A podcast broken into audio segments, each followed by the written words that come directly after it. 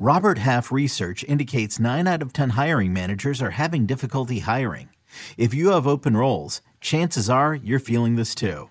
That's why you need Robert Half. Our specialized recruiting professionals engage with our proprietary AI to connect businesses of all sizes with highly skilled talent in finance and accounting, technology, marketing and creative, legal, and administrative and customer support.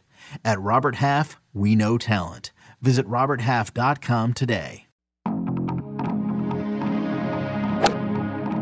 Freaking first cut. Golly. First Cut Podcast. I'm Rick Gehman, and this is your recap episode for the Mayakoba Golf Classic. Joining me this evening, Mark Immelman is here, Greg Ducharme is here, and gentlemen, after 1,145 straight events without a victory, the Puerto Rico curse has come to an end. Can you believe it? Uh, Greg, we'll, we'll start with you here because you and I have a lot of fun talking about the Puerto Rico Open curse. Viktor Hovland. Breaking news, apparently. breaking news. Producer Jacob knows Look what's going on. Bre- breaking news with a 65 on Sunday and 20 under par. Greg, Viktor Hovland is your champion, the second win of his PGA Tour career. I, I'm not sure there's any curse that can hold him back. He's just that um, he's he's just that good, and it's it's quite evident. So his game, tee to green, is so solid. But Rick, I'm just a little disappointed. What are we gonna? Mark was saying this earlier. What are we gonna talk about now? It feels like now there's no more excuse for Tony Finau. There's it, this this opens up a whole a whole new thing here. But um, but good for Viktor Hovland. It was a great win. Yeah, great, great for Viktor Hovland, Mark. We were just messing around and said the curse can continue until someone does it on the mainland. But no, this is uh, for all intents and purposes. Viktor Hovland was the guy who was gonna break this. It was either him or Tony Finau. And uh, e- even without the curse, to go 63, 65 on the weekend, uh, play the way he did. We're gonna get into his his, his final rounds, but uh, kudos to this young man. Uh, again, continuing the the torch being passed to this this young set of golfers on the PGA Tour. Yeah, judging by the way he played with a birdie on the last to win, no less, I, I don't think he was worried much about the curse either. Uh, yeah, it was it was a veteran performance from from one of the young guns on tour, and and, and I just keep watching this crop of youngsters come out. You know, Morikawa obviously done what he, what he's done, and now now a second victory for Viktor Hovland. They they're just so mature, and they just and everything he did coming down the stretch there, he'd make a big par save there on 16 and h- hand it off the putter like it was just a, a, another day's work, you know. And then buries a, a winning birdie putt on the 18th hole, and you get just a, just a gentle little fist bump. I was like, come on, man, let me go over here, you know, show up little Tiger Woods or whatever. But it just shows you sort of how calm these guys are and sort of how they expect to do this sort of a thing. You know, many moons ago, any rookie making a putt to win a PGA Tour event it'd probably go bananas. I mean, I remember when my brother Trevor won his first one um, at the Western Open way back in the day. Now, granted, it was like 30 feet and it was to beat Tiger Woods. Down onto his knees and almost lay down on his back on the green. I mean, it was a big deal. But yes, Hovland just knocks in his putt and he's like, all right, nice job. Next week, we'll, we'll, we'll, we'll continue again. Yeah, I think he's expecting to uh, do this a lot on Sundays, although he might not internally feel that way, Greg. So I was tuning in because I knew we were going to get a great Viktor Hovland soundbite uh, after after it comes off the green on 18. Last time he won, he told us, and I quote, "Yeah, I suck at chipping." This time he tells us, "quote I don't feel comfortable in those moments at all." He actually referenced a shot that he hit on 16 and he said I, I thought i lost it then and and my hands were shaking a little bit so you know to make birdie on the 72nd hole uh, it didn't look like the nerves were affecting him but uh, the story is is different from the words of uh, from the mouth of viktor hovland Yeah, I'm not, I'm not sure there's anybody out there that's comfortable in this moment with an opportunity to win a PGA Tour. I, I just don't think you're comfortable. And that's the whole fun in it. That's what you practice for. That's what you play for. So you can execute when you're uncomfortable. And man, the shot on 16, you could see it in his face. He was he was very disappointed with himself. And it almost looked, Rick, to what you were saying, it almost looked like he felt like he had lost it there. Um, it was just a, a, great up and down on 16 that really kept him going. Um, but as I was watching this, what really stood out to me, the bogey at number 12. And I'm thinking back to Friday, Rick. We were recording and he's out there making three bogeys and no birdies on the second nine coming in. And it looked like he was kind of falling out of contention in one nine hole stretch. And he got himself right back in the mix. He all of a sudden has a two shot lead, and now it's it's gone after hole number twelve. And you're wondering if that's going to happen again. But he answers with birdies at thirteen, birdie at fourteen, uh, and and of course the birdie at eighteen too to seal the deal. So it, it was a gutsy performance, and he turned the tide um, quite nicely on on the par five 13. I, I want to just I we have to visit for a little while. You, you guys referenced the poor approach shot on 16 but how about that bunker shot in the putt? I mean, mm-hmm. oh, unbelievable, legitimate. Okay, I mean, this, this uh, yes, he said he admitted his hands were shaking and such, but goodness gracious me, that that was not as easy as he made it look. I mean, that bunker shot, it was riddled with stuff that could go wrong over there, and he blasted out there to makeable range and buries the putt like it's it's no one's no one's issues. I, I think uh, Mark, that's why he looked so disappointed after he hit that shot because he knows where what he left himself. Mm. Uh, it was not an easy up and down, but he was able to get it done. So it's kind of cool that that it comes down to his short game for a second there, right? For a guy who who struggles with short game more than any other area of his game, as Rick said, he he says I suck at chipping after uh, after a win, his first win, all of a sudden it, it's a bunker shot that to me that it was a, the difference maker. Great birdie on 18, no question, but you you make bogey at 16 there and everything everything changes. He's so incredibly likable right? I mean not only does he have a smile on his face at all times he gives you kind of the candid response and the self-deprecation that you like to hear. And oh by the way he's very good at golf. I mean it's just like he is incredibly likable mark and uh, clearly such a bright future ahead well, the smile is worth a million dollars, isn't yeah. it? I mean, when that that smile when after he made the birdie putt, it just lights up the place. And whenever I see him smile, and I've got the, the pleasure of, of chatting to him a little bit, and he's very likable to your point. And the self deprecation, I almost want to shake him and say, you're one of the top 20 now, 15 golfers in the world. Come on. Yeah, we'll talk about that. Yeah.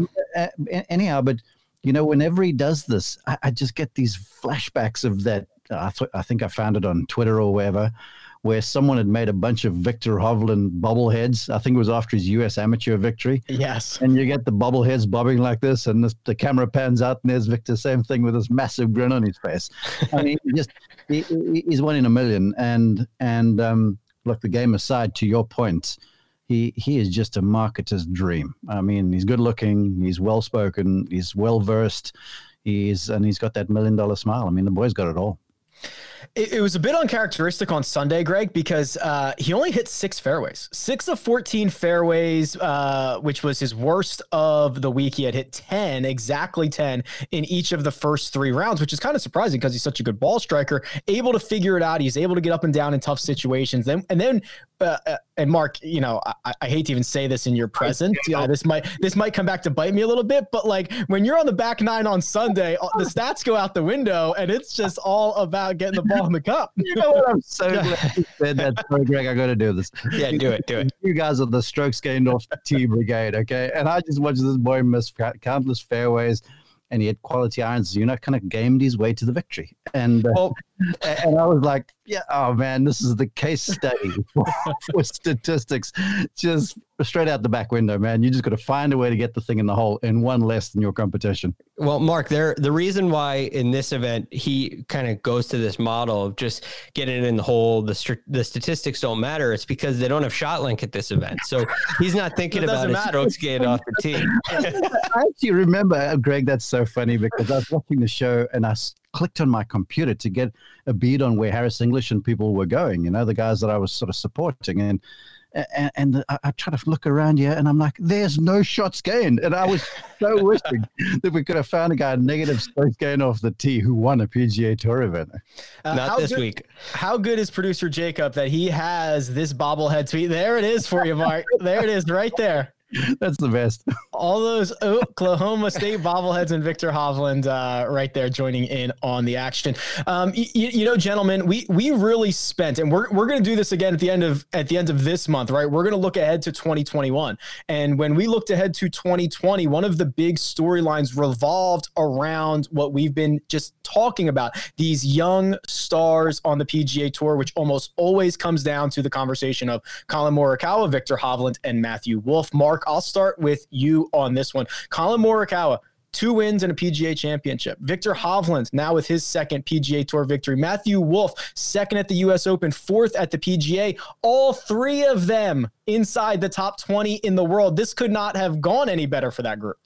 No, it certainly couldn't, and uh, and and you know reprise the conversation as to which is the best one of the group, and we we're not even tossing Sungjae Im and company into that group, and Joaquin Niemann and company. I mean, there's a bunch of really young stars in the tour, but these three guys coming out of college at the same time, look, they're highly decorated, they're vastly talented, they've got it all going on for them in their own way. All of them have a lot of personality, and um, there, there's there's just so much to like but I'm going to start the conversation and say, look, love Viktor Hovland, love everything he does. Same thing with Matthew Wolff. But I still think, with respect to the other two, that Collin Morikawa is still the uh, he, he's kind of the, the the the bright light in the bunch. Not that the others are dim by any stretch of the imagination. All right. Well, I'd be remiss if I did not bring in uh, Pistol Pete himself into this conversation. Kyle Porter joining us. Another Oklahoma State victory for you, sir. Congratulations. Uh, Viktor Hovland gets the job done. Wins his second. Wins for the second time on the PGA Tour. I thought it was going to be Austin Eckroat for a while. yeah, he played well. It's phenomenal. Uh, Ricky's got some work to do in the Oklahoma State power rankings right now. It's a it's a tough scene for him.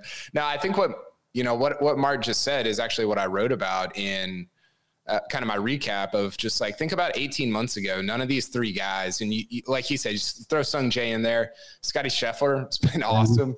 Um, he's 24, I think 25, 24. Um, but you know, 18 months ago, they are in college. They're amateurs, and now they have, I think, six combined wins, a major, uh, a handful of top tens in majors, even though we haven't had that many and they've won $10 million, $12 million, uh, whatever the number is, just over the last 18 months. That's that's pretty crazy. And at a time where DJ's thriving, JT's thriving, Rory's great, Jon Rahm is playing the best golf of his career. It, it, it's been, you know, and this one for Viktor, I think was I mean, I'm sure you guys already talked about the Puerto Rico Puerto Rico curse being broken. first words out of my mouth, yeah. but like this one was different. This was a really you know, not that Puerto Rico was bad, but th- it's different beating Josh Teater than it is beating Tony Finau and Justin Thomas in a field that's kind of loaded up. I mean, it was a good field. So, uh, a, a, great way for Viktor Hovland to end the year and a fitting way to end what was in some ways the year of the, you know, 22 year old.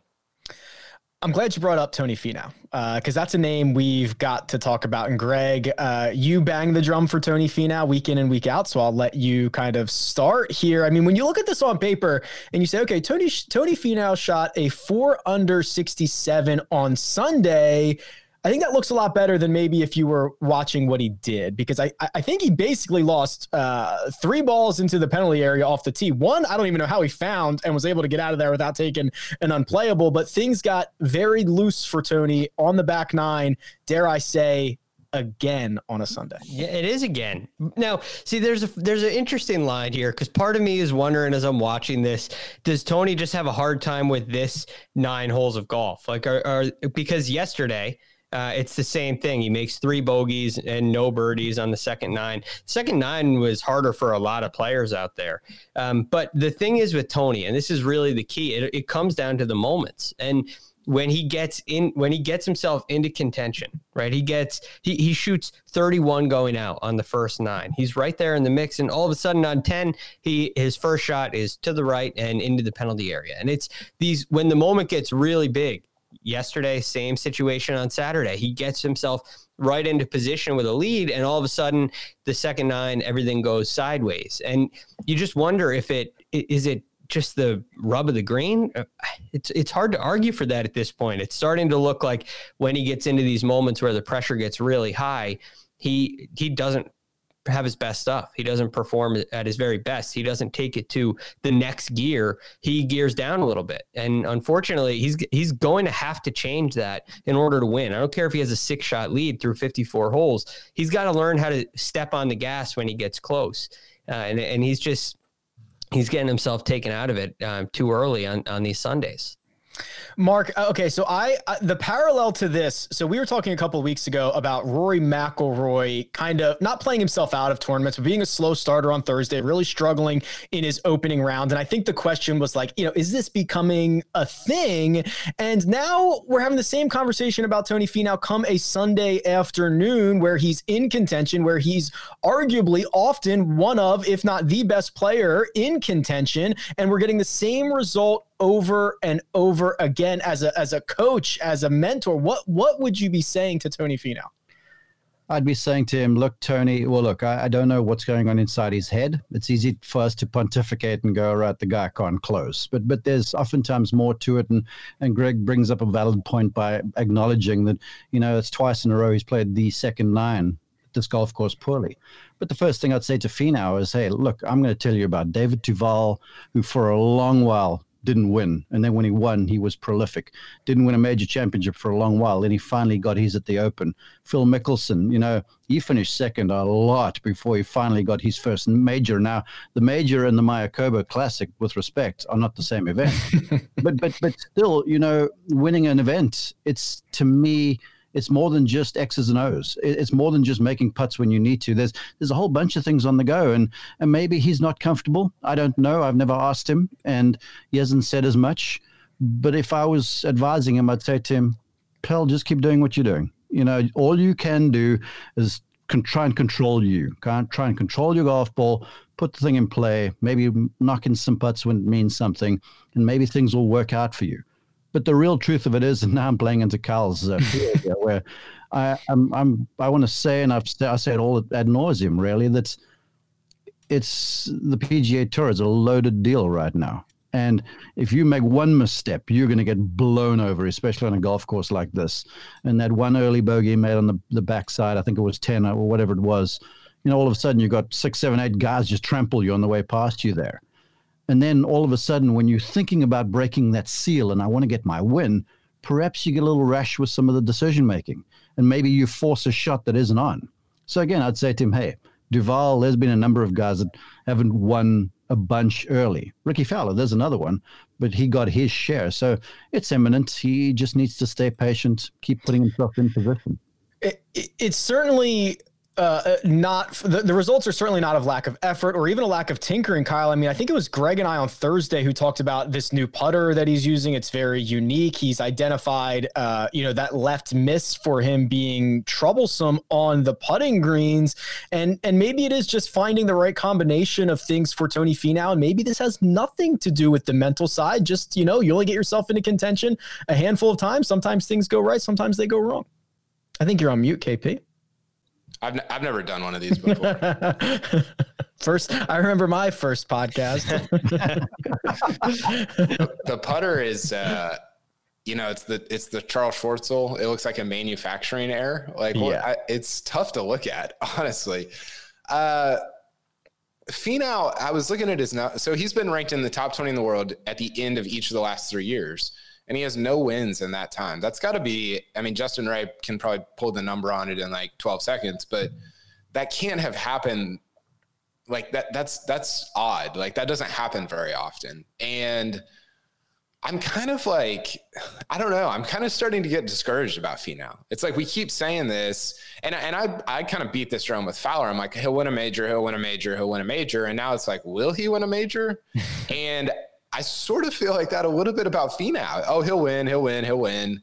And now it's like, will he? And and like at what point? And he's in this weird category where he plays in like really good events, so they're actually very difficult to win because he's so highly ranked in the world rankings. Um, and so it's almost unfair that he I don't know. It's he's like the he's kind of an anomaly. Like he's it's it's very strange what he's done over the last few years. But uh, the more he does this, where he kind of just is a little bit allergic to leads, I, mm. I think it's a fair thing to say. Uh, the more discouraged I get about like just you know kind of how his future and, and his career is going to play out.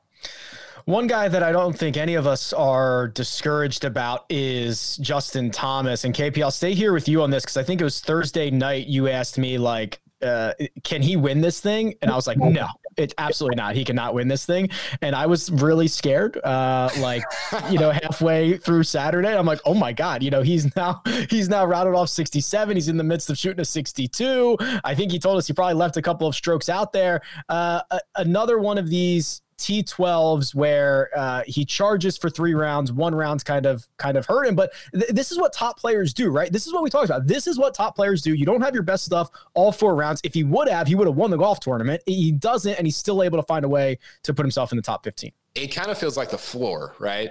Yeah. Like like like like you go out and shoot what do you shoot 72 in round one? I think he was one yeah. over. Yeah. And then you've got to shoot uh 21 under over the in 54 holes like you got to shoot 60, what would that be? 64 every day just to, to get yeah. into a playoff. I mean, that's, you, you, are not going to do It's just really hard to do. And so, yeah, it, it, uh, you could kind of see that coming from JT in terms of like, okay, Thursday was his bad day, and then he'll make a run and finish in the top, you know, 15 or whatever. Um, look, for, uh, this is his fourth year in a row with multiple wins on tour started the year with a win in in uh, Kapalua, and he ended it, at, or he will end it as I think the number three player in the world. If not, uh, I don't know, maybe he'll move up to number two. But um, he's yeah, he's one of the three best guys in the world, and and you would expect one of the three best guys in the world to have a floor of finishing T12 in a good but not elite event. Uh, the floor is interesting. Uh, the floor is something you and I, Greg, talk about quite a bit. And this is now the sixth straight event that Justin Thomas has finished no worse than 12th. I mean, if that is not if that is not the floor, I don't I don't know what is. It's he's he's locked in even when he can't putt, even when something else goes wrong, when he has one bad round. Here we are on Sunday evening, and he's part of the he's part of the rundown. He's an elite scorer. It's it's amazing to watch him because they're we've talked about this uh, at length. You watch a Xander or Patrick Cantlay, even Tony Finau, and the ball always seems to be right in front of them. They rarely seem to be in dramatic trouble. We can exclude Tony from from this week, uh, this weekend, because he was in the jungle a couple of times. But basically, these guys are are so steady Jon Rahm, they're so steady. The ball just stays in front of them. It looks so easy. Justin Thomas, it seems to get all over the place. He seems to get frustrated a little more than maybe some of the other guys, maybe excluding Jon Rahm, where he's hitting uh, errant tee shots, finds a way to score. He misses short putts. They always seem to be putts for birdie. He always seems to shoot 67, and it feels like it should have been 62 all the time and it it's elite, and that's why he is number three in the world. I suppose the question I would pose to you is over a period of time, if you were to say um, in the next two years, who would you rather, two or three years, maybe? What, what about ten years? What about over the next decade? Okay. Well, no, I, I don't want to go ten. I don't want to go ten. this isn't a win projection. I'm just wondering, who would you rather have, Justin Thomas or Rory McIlroy? because I think there's some interesting for, parallels for there. What are, what are, we like? Who do you think's the better or? better player? Who do you think's a better player over the next two or three years? Well, what does what does better player mean to you? Well, I suppose there's a there's a mix of things, right? There's yeah, there's yeah. wins, there's consistency, uh, performance in major championships. There's there's all, all those things that go into it. I've got four majors in this hand, and I've got one major in this hand, and you're giving me so many years. Uh, again, well, I'm just saying going forward for the next three years. It's not, not who's, not, who's not not careers. Just going because Justin Thomas is ahead of Rory in the world golf rankings, and I'm not sure. I'm not sure if you ask the general public who's a better player, Justin Thomas or Rory McIlroy. I don't think very many people would say. Uh, I'm not sure many people would say Justin Thomas. Uh, you'd probably say Rory. Well, right? you, you talk about a floor, and remember, it was earlier this year when McIlroy won how many events where he, he, he didn't finish outside the top six? I think it was like, like seven. That was a long time ago. It was one, two, three, four, five, six, seven consecutive events from WGCHS. No, no, from the Zozo last year to the Arnold Palmer, and then the shutdown happened, and he and, ha- and, hasn't been the same. And, and that's the thing that I not that I'm saying Justin Thomas can't do it. All of these guys have this ability, these blue chip players, where they can just turn it on for stretches and they can come to an event like this and have basically nothing and still find themselves on the leaderboard when the reckoning is to be had. But that being said, nothing is ever a guarantee. Nothing. And, and that's the mistake all of us should not make to go, well, you know, the guy's so good, he's going to finish the year as third or whatever the case might be. Oh, sign him up for three more victories and he's comfortably, you know, going to be one of the leading players in the game we just never know. I mean, look at Dustin Johnson for a little while. Then we were having conversations um, right after Minnesota, going, "What is on earth is wrong with Dustin Johnson?" Now at the end of the year, we're like, "Dustin Johnson's a god." Did you see him on, uh, you know, college game day with his green jacket on? it's a difficult thing to dis- uh, to to to really make informed calls on because we don't know what tomorrow holds. Now, do if things stay like they are for Justin Thomas? Heck yes, the guy can win multiple multiple events every year because he's a five tool player, as you guys would call him. But but there's there, there, there are so many more things that aren't measurable that are always brought to bear. Now, the one thing I will give him, he's a very grounded young man who's got a tremendous uh, crew around him, starting with his father, Mike. They they have just got life well organized, and and everything's kept into perspective and and Justin seems like he's just a good guy who plays really good golf, and he's kind of cool with it. You know, he doesn't let it get in the way of his performance. So Rory or JT? I can't. I, I couldn't tell you that. I'd I'd take either one of them. Okay. Um, I'll give you an answer, Greg. Okay. I will go with. I mean, JT's better than Rory right now. Like the last six months, three months. What I mean, uh, maybe a year. I mean, he won. He's won. He won twice this year. Rory didn't win at all. Um, the thing that's interesting about JT is if you look at, and I know we're not doing like like top tens at majors. Don't I mean? Neither is neither of those guys care about that as it mm-hmm. relates to like what it means historically. JT hasn't been great at majors over the last, uh, really over the course of his career. He's won one. I think he's got four top tens. Correct me if I'm wrong, Rick. Uh, Rory's floor at majors seems to be just insane. Like it's just so. And I realize he he'll miss the cut at a U.S. Open or whatever, but I mean he was lousy for what felt like most of the Masters, and he felt, still finished fifth or sixth or whatever he did. So I think that Rory kind of kind of has him at majors, but overall, it's been JT, and and I don't I don't really know how to reconcile those two things because we we care we care disproportionately about major championships, and that's just kind of the way things are. So. I, I, think I'll go JT, but very, very hesitantly um, because Rory has been better at majors. I've got JT for five top tens in 20 major championships at my quick count. Okay. May, may, may I quickly? Um, Please. I'm listening to this conversation and I'm trying to separate the two of them because I'm trying to be present about this all and look at things as they currently are. But Rory McIlroy is going into Hall of Fame. Simple. So, so, so with that all being said, and I know you guys are projecting forward, and maybe I'm looking a little bit back, but looking a little bit back tells me kind of what people are capable of. And Kyle, you make a good point as to what Justin Thomas has done. You know, for a long while, he was winning off the contiguous United States, and then he's brought it to the U.S. So, so, so I think right now, you give me McIlroy by a nose. This episode is brought to you by Progressive Insurance. Whether you love true crime or comedy, celebrity interviews or news you call the shots on what's in your podcast queue. And guess what? Now you can call them on your auto insurance too with the Name Your Price tool from Progressive. It works just the way it sounds. You tell Progressive how much you want to pay for car insurance, and they'll show you coverage options that fit your budget. Get your quote today at progressive.com to join the over 28 million drivers who trust Progressive. Progressive Casualty Insurance Company and Affiliates. Price and coverage match limited by state law. Well, Mark, looking back uh, is a perfect segue to our next topic. Because, gentlemen, we're going to spend the next couple of weeks in the shortest off season in sports, and we're going to do a lot of content based on, you know, looking forward and projecting and talking about players and major championships and all of those things. But this is kind of our first opportunity to look back. We just had our final uh, PGA Tour event of the calendar year, and I'm just kind of curious what stands out. Right, like we didn't we didn't prep for this, Greg. I didn't we didn't send you a text and say come with your your most memorable moments of 2020, but just in in terms of this calendar year and things that stick out to you, is there anything that comes top of mind? well, there's there's a lot.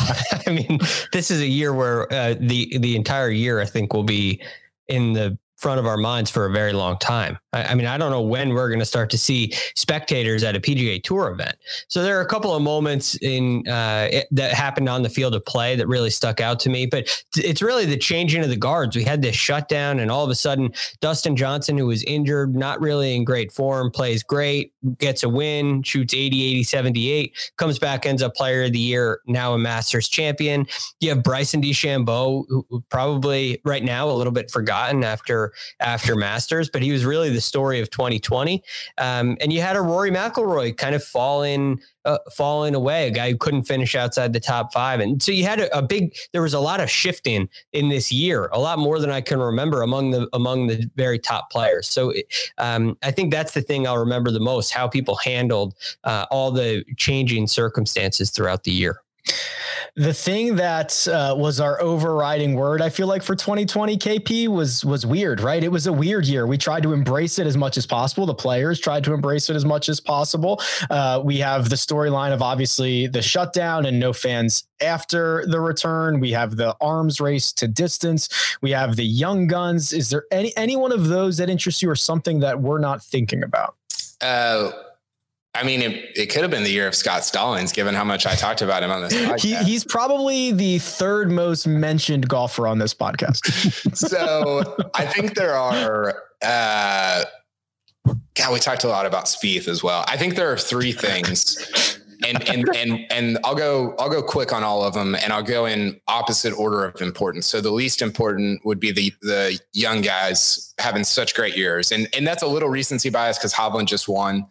But for Morikawa to win a PGA championship and Wolff to finish top five in two of them, I mean, it, it, they were better even than I think advertised. Number two would be DJ winning $23 million since Brooks called him out at the PGA. I mean, his last mm. three months were a joke. I mean, it was, it was as good as we've seen golf played in the last couple decades. Uh, and then three, and uh, this is a little, I think this is going to be proven retroactively more than it feels like in the moment. But I think that golf shifted at the US Open this year. I really, I really believe that. And I think that you're going to see, um, you're going to see changes from the USGA, from the R&A, from p- potentially, I guess, the national based on what Bryson did. And, and, you know, it, it's not going to feel like that because he missed the cut at the Masters. It's like, oh, well, you know, whatever but I think he, I think golf changed at this year's US Open. I really believe that. And I think that I hope that you get some sort of, um,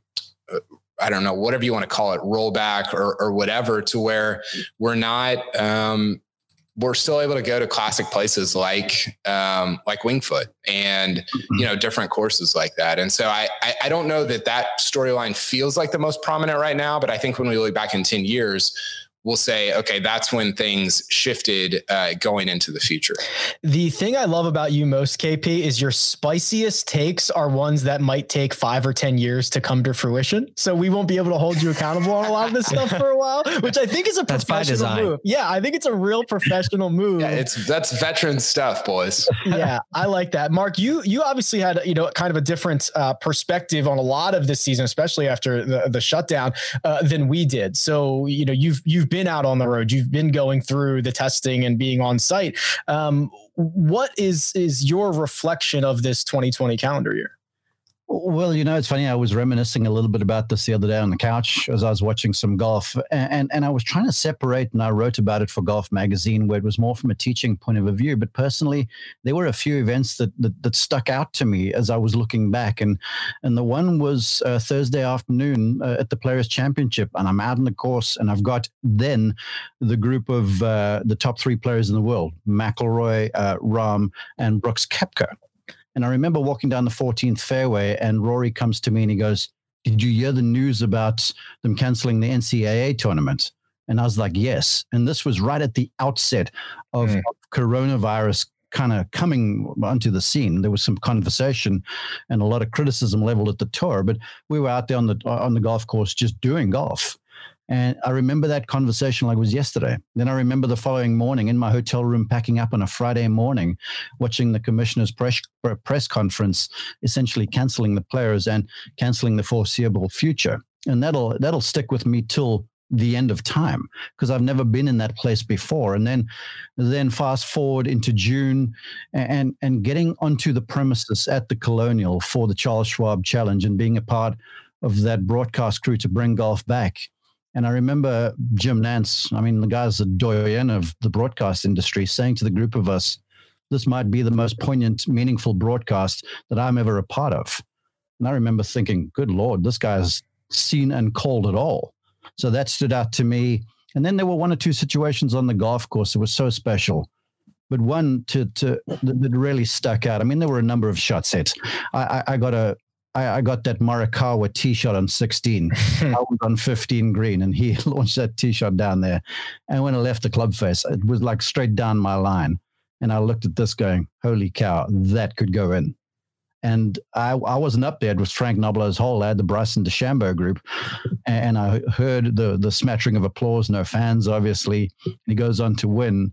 And, and to me, I remember smiling to myself, going, goodness gracious, this guy has got something. I mean, we, we all knew he was good, but to hit that shot on that hole at that time, that was super special. And then there was one more shot from 157 yards. I'll, I'll never forget the number. The 12th hole, Augusta National final round, wins all over the show, playing with a lead. Dustin Johnson, who can move, move an eight iron about 180 yards, 185 comfortably if he needs to, goes in there with this little two finger eight iron, hits it to about 15 feet and to me, then sort of wraps up the tournament. And I remember looking at this going, this guy has all of the tools. know, down and in eight iron, just about 154 yards when the adrenaline must be coursing through his veins. I mean, that shot will live with me for a long, long time. And it proved to me that Dustin Johnson is more than just a power guy. And it proved to me further to, to Carl's point about, okay, golf went underwent this change with Bryson coming along, that there's something to the off speed delivery. And even though you've got all the power that a DJ, Bryson, these guys do, to be able to gear down and just sort of flat one in there. I mean, it was a masterclass. And for me, it'll it'll be with me for a while. Awesome. Yeah, we're gonna do we're gonna do a lot of uh, not only reflecting of 2020, but also looking ahead to 2021 in the next couple of weeks. One uh, one somber note here, Greg. Before we go on to odds and ends, we did lose a good one. Uh, Peter Alliss passed at age 89. Not only uh, 31 professional wins, not only a World Golf Hall of Famer, but uh, also known as the voice of golf to many.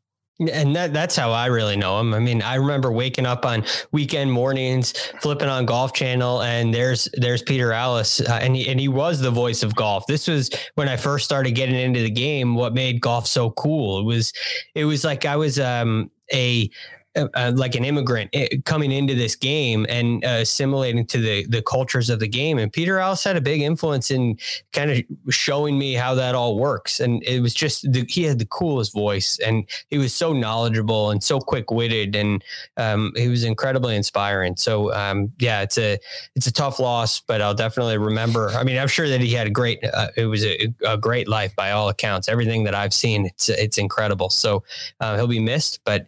Um, but I know he had a big influence on myself and, and my career and my love for the game. Mm, well, well said. Um, we're going to turn our attention here to our odds and ends. So, uh, matchup picks. Uh, first of all, my quick count here. I believe Mark, you were three and two, which is going to win the week. Uh, Kyle, Greg, and myself all two and three. So, Mark, you are going to hold on to that matchup belt for at least three weeks, I suppose. Yeah. I define myself by this contest. Uh, as you should. Uh, Kyle, uh, you were the best in our expert picks, and it's funny because on when do we do that? Tuesday. Uh, you hopped off the pod and threw your expert picks into the outline, and one of them was Brooks Koepka to miss the cut at four to one. And i thought it was very suspicious of you to drop that in the in the outline hop off and not have to defend it. But now sir i tip my cap to you. You were correct. Yeah i don't i'm just not a believer in brooks right now. And i've kind of held that position all most of the year. I think all year. I think coming in, I was kind of down on him, and you know, I think that I think next year it's you know I read uh, Eamon Lynch had a really interesting piece on Rickie Fowler today, just talking about how big 2021 is for him. He threw Spieth in there, he threw Brooks in there, he threw Rory in there in terms of big names, and I think I agree on. I don't know if I agree on all those guys of 2021 being really important, but I think for Brooks it kind of is. You know, just given how bad the last 14 months have been for him going into to next or to next year. You also nailed a Harris English top 10, and your sleeper, John Huh, makes the cut and finishes T20. All in all, a very good week for you, KP. One and done. Uh, producer Jacob behind the glass doing all the magic has Viktor Hovland. Oh, he's got this graphic ready, doesn't he? Has this graphic ready to rock and roll. 1.296 million goes to producer Jacob. Uh, I get 147,000 from Abraham Ancer KP. You get 117 from Corey Conners. Greg, 29,000 for Scott Piercy and Mark in time out for the week. I did pick Harris English. You got himself a top five. oh, that's right. That's right. It was it was timeout, but if I had to pick, it would have been Harris English. And here are the updated one and graphics. done. This, this is, is amazing, right? Yeah, Jacob is is absolutely killing it. Uh, Mark still in the lead, three point four. Greg three point three. Kyle and myself at two point one million. And Jacob with the one point two gets back into the mix at just a hair over two million. Those are our updated one and done standings, gentlemen we are about a year into uh, doing this together. I think the four of us all started up around the President's Cup last year, which would have been in December. So we've got a, a lot of great things to talk about, a lot of great things moving forward. But I want to thank each and every one of you. We've got a lot of content coming up. But Greg, uh, put a, you know, I'll let everybody put kind of a capper on uh, this 2020 year that we've had. And I'd like to start with you. Oh well, thank you. Um, you guys are are you crack me up. I look forward to these things we do every single week, uh, and uh, the group chat is hysterical. And for those of you viewing, watching, unfortunately, you don't get to see that. I think every once in a while with these new graphics, we may make a couple of those uh, public, but we'll see. So it's been. I, it's I been didn't know fun. if we're actually doing that. that might change the way those group chats work. well, yeah, we'll we'll sign. We'll get paperwork out to you before okay, we okay. before we do any of that. But yeah, it's been it's been great fun, and it has all of all of you have really inspired me going into the game. I, I watched the PGA Tour at a different level because of all of you guys, and and um, you challenged me to keep my stuff sharp because no, nobody lets you get away with anything around here. So it's been a real pleasure. It's been a great year, um, and I'm looking forward to 2021. KP, you are sitting in a brand new office, which, by the way, is looking great, coming together in a big way. 2020, a, a big year for all of us. I'm, I'm glad that you were such a big part of it. Thank you very much. Yeah, it's uh, it's been a well, you know, first of all, it's been a, a joy to, and like I echo what Greg said, it's been so much fun to do these with you guys because 18 months ago, I mean, I don't know how many people know this. I was like recording and producing these myself and trying, it, it, was a disaster. I mean, it was terrible. So producer Jacob, I think gets uh, MVP of 2020. He's been for sure. Uh, he's been fantastic. And, uh, you know, he's been just kind of what has held all of us together and, and set us up for success. So I know I said that over Thanksgiving. Um, it's still true today. And uh, I'm also looking forward to 2021. More JT takes. I'm sure there'll be more, uh, plenty of JT takes in the hopper. Mark Immelman, uh, you can play us out here. Uh, congratulations on a great 2020. It was great to see you where, wherever you were, whether it was uh, your work on Golf Channel, whether you were on the on the course. It was always great fun to have you. Yeah, well, look, I, I want to echo everything that you guys have said. To be a part of this crew is, is, is all kinds of fun, and I do look forward to it. And I look forward to the KP takes, especially over text, because you know these, these brighten my day a little bit once in a while. And and and for me, um, I, am so thankful to Jacob because I can click on you. I finally figured out how to look to this rundown because it makes research a whole lot easier. Thanks, Mark. no kidding. So, uh, so it, has been all sorts of fun. It's it's my wish for 21 that like uh, Kyle Porter, Mark Immelman wine wine uh, in in a hotel room at a PGA Tour event. Uh, that's good fun. I just wish the four of us or the five of us with Jacob could get together and do that and and see what comes out of that sort of conversation in that situation. Maybe maybe they left the college game day set up at at uh, Augusta, and we could just take that over for, for in April. yeah, I'm sure it's just sitting there. We are holding we are holding thumbs uh, for the day we can all be uh, drinking wine at the hotel together, uh, gentlemen. While this is the capper for the 2020 calendar year of the PGA Tour schedule, this is certainly not the end of the first cut podcast. We're gonna be back on Tuesday. Yeah, Tuesday for a little preview action in Dubai. U.S. Women's Open. We have a lot of great stuff scheduled for the next couple of weeks to keep you busy and entertained and everything in between until it is January 7th, is when we will be at the Tournament of Champions in Maui for Mark Immelman, who you can find on Twitter at Mark underscore Immelman, for Greg Ducharme, who you can find at The Real GFD, for Kyle Porter, who you can find at Kyle Porter CBS. Thank you to Jacob behind the glass. I'm Rick Gehman at Rick Run Good. This has been the first cut, and we'll catch you next time.